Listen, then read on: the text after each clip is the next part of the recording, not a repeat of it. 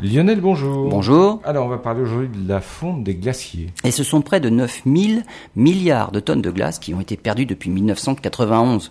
Une fonte des glaces qui a engendré à elle seule une élévation du niveau des océans de près de 3 cm.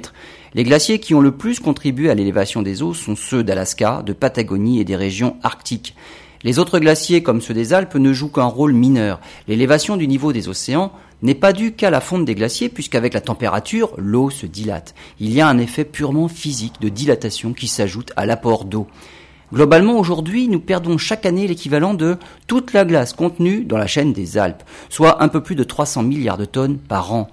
Les glaciers des Alpes pourraient, devraient avoir perdu 90% de leur masse d'ici à la fin du siècle si rien n'est fait pour enrayer la fonte.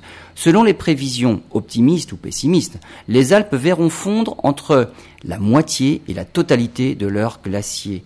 Dans les Alpes, les glaciers contiennent encore 100 km3 de glace, soit l'équivalent de 400 millions de piscines olympiques.